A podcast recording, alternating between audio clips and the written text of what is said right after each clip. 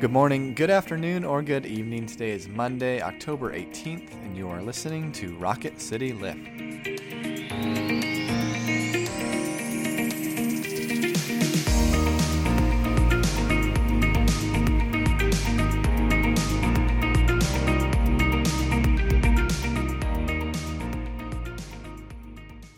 Hi, everyone. Welcome to Rocket City Lift. I'm Tara Bulger, And I'm Brett Goodeman. and we come to you three times a week and try to bring a bit of a spiritual lift to your day.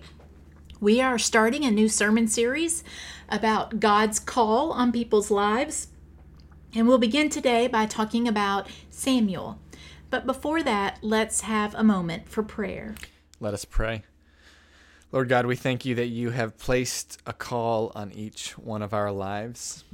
We pray that we would have wisdom to discern, ears to hear that call, and then we would do the most difficult thing, which is to respond to the call that you have given us. We thank you that you are a God that knows us completely and loves us still. And we pray this in your name. Amen. Amen. Our scripture today is from 1 Samuel, the third chapter, verses 1 through 21. Now the boy Samuel was ministering to the Lord under Eli. The word of the Lord was rare in those days, and visions were not widespread. At that time, Eli, whose eyesight had begun to grow dim so that he could not see, was lying down in his room. The lamp of God had not yet gone out, and Samuel was lying down in the temple of the Lord where the ark of God was. Then the Lord called, Samuel, Samuel. And Samuel said, Here I am, and ran to Eli, and said, Here I am, for you called me.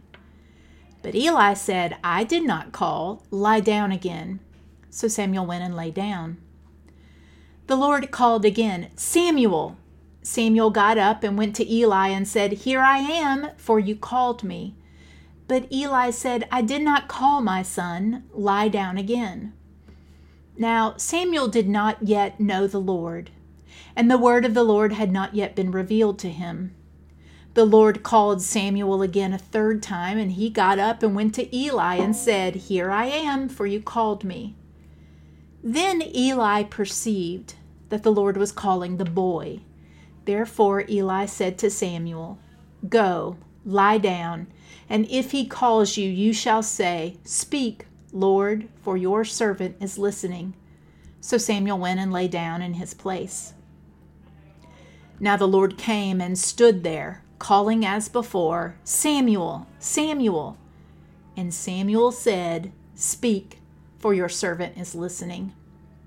Then the Lord said to Samuel, See, I am about to do something in Israel that will make both ears of anyone who hears it tingle. On that day I will fulfill against Eli all that I have spoken concerning his house from beginning to end.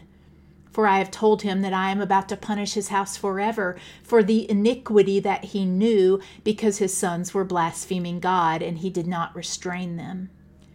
Therefore I swear to the house of Eli that the iniquity of Eli's house shall not be expiated by sacrifice or offering forever. Samuel lay there until morning. Then he opened the doors of the house of the Lord. Samuel was afraid to tell the vision to Eli.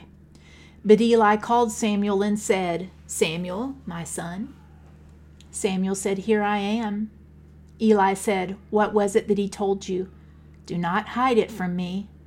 May God do, do so to you and more also if you hide anything from me of all that he told you. So Samuel told him everything and hid nothing from him.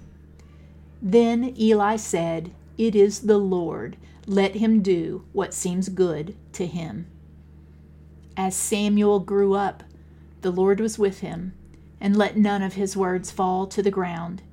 And all Israel, from Dan to Beersheba, knew that Samuel was a trustworthy prophet of the Lord. The Lord continued to appear at Shiloh, for the Lord revealed himself to Samuel at Shiloh by the word of the Lord. This is the word of the Lord. Thanks, be to God. Tara, the call cycle for Samuel happens three times. Why do you think that is? So I think this story is as much about hearing and listening as it is calling. Um, the Lord calls three times because Samuel's never heard the Lord speak before. Um, he's a boy and he's been serving in the temple, but he hasn't had an experience of God yet, is what I imagine. And so for Samuel, he doesn't rec- he hears the voice, but he doesn't recognize the voice. And so God speaks over and over again until he finally understands with Eli's help that it is God speaking to him. And it makes me think of, you know, am I a good listener to God? Do I recognize when God calls? I have had a very specific call before to ministry in particular. And I knew without a doubt that it was God speaking into my life. But I wonder how well I'm listening on an everyday basis. Hmm. What do you think? Yeah, I've been I've been most struck of recently of and and we'll talk a bit more about this on Friday of of Eli, who um, it, things aren't going to go great for him, um, and he's acting this role as priest, but he's acting this role as um, mentor, uh, and and oftentimes, uh, at least in my life and what I've heard in others is is we need that community around us that affirm our call uh, and remind us to listen uh, and point us back to God. I think sometimes, sometimes for better or for worse, the spiritual mentors in our lives can kind of take on that role of God, uh, and Eli immediately points away from himself back to God, uh, and and I think that that is something that's really powerful, and just the fact that the call of God doesn't go away. I mean, Yes. it keeps coming uh, uh, for Samuel. That he he hears the call, and you know it's got it's got to be frustrating for him. He's waking up in the middle of the night, Yeah. he's getting up out of bed, and he's going, and uh, and so that that listening, that discernment process that takes place in our own relationship with God, and then uh, and then that oftentimes there needs to be another piece of the community uh, that helps us discern and, and, and, and fully listen. Yeah. Yep. And this is the passage in the Old Testament where we've had the judges and we're slowly transitioning to a monarchy, right? And so to listen and I am so struck in the struck in the beginning the word of the Lord was rare in those days. And I wonder was it or was listening rare? Interesting. Um, and so, but to be able to hear God's call and how Samuel will lead the nation of Israel as they move toward having this king that has been promised to them is really interesting. You know, it's, it's it's interesting you say that. I was thinking, you know, the cycle of judges is God, and, and Samuel, uh, though he's a prophet, really is kind of the last judge as we transition from a judge to a monarchy, and the um, the cycle of judges is God saves the people uh, through a judge. The judge rules. Things are great. Uh, the judge falls away from the judge dies. The people fall away from God, and a new judge raises up. Uh, and we know from the previous chapter that Eli's sons are just the freaking worst. They're they're, they're horrible. Uh, and so we kind of are in that. Is that exactly what you're saying? Of that, you know, they're the people are falling away from God. They're not listening. They're not hearing. Uh, and so Samuel comes in and, with ears to hear. He's a miracle from from the fact that he's even born. Uh, And and he is going to to be listening and, and serve God well. Do you think that all people are called by God for something? Yeah. I think we are all called by God to live as close to Jesus Christ as we can in the world. Like, full stop. I believe God still speaks. Um, I believe that voice that we often think is our conscience is actually the Lord God speaking into our lives. Um, but I'm also a person who prayed for a calling in regards to vocation and had a very specific spiritual experience response. So, do I think everyone will have that? I don't know. Sometimes I think part of the reason it was such a big experience for me is because I God needed to get my attention. It was going to have to be pretty big to talk me into being a minister. I'm just going to tell you that right now, um, because I didn't think I was qualified.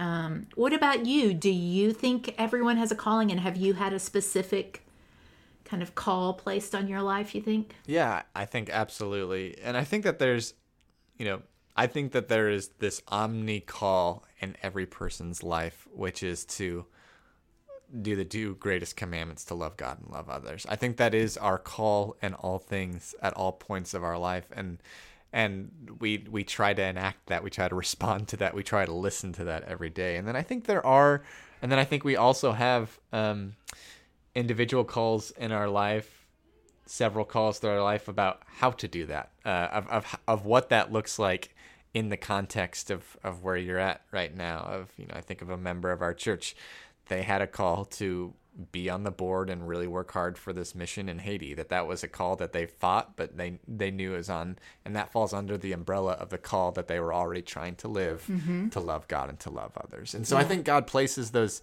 those little calls in the midst of what falls under the umbrella call of all mm-hmm. of our mm-hmm. lives, which is to love God and love others. And yeah, I think I absolutely have had a call to that I knew that my vocation at kind of my entire life was going to be ministry in some regard and then it was about 10 years of wrestling.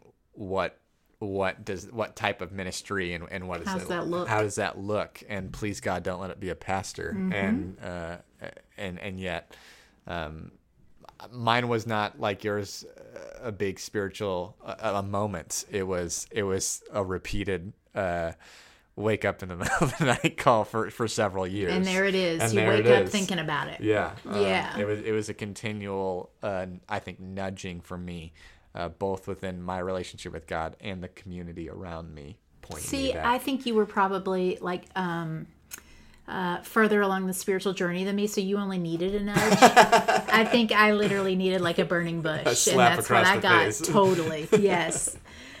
All right, friends, we will talk more about this passage on Friday. There's so much here, and I look forward to it. But I'm going to leave us with a quote from Dr. Martin Luther King Jr., who says If a man is called to be a street sweeper, he should sweep streets even as a Michelangelo painted, or Beethoven composed music, or Shakespeare wrote poetry. He should sweep streets so well that all the host of heaven and earth will pause to say, Here lived a great street sweeper who did his job well.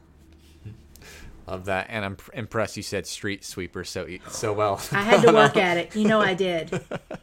Thank you all for being with us. We hope you will be back with us again on Wednesday. Now may each of you go out to love and to serve, to be well, to care for yourselves and others, knowing that the grace and love of God is ever upon you. Amen.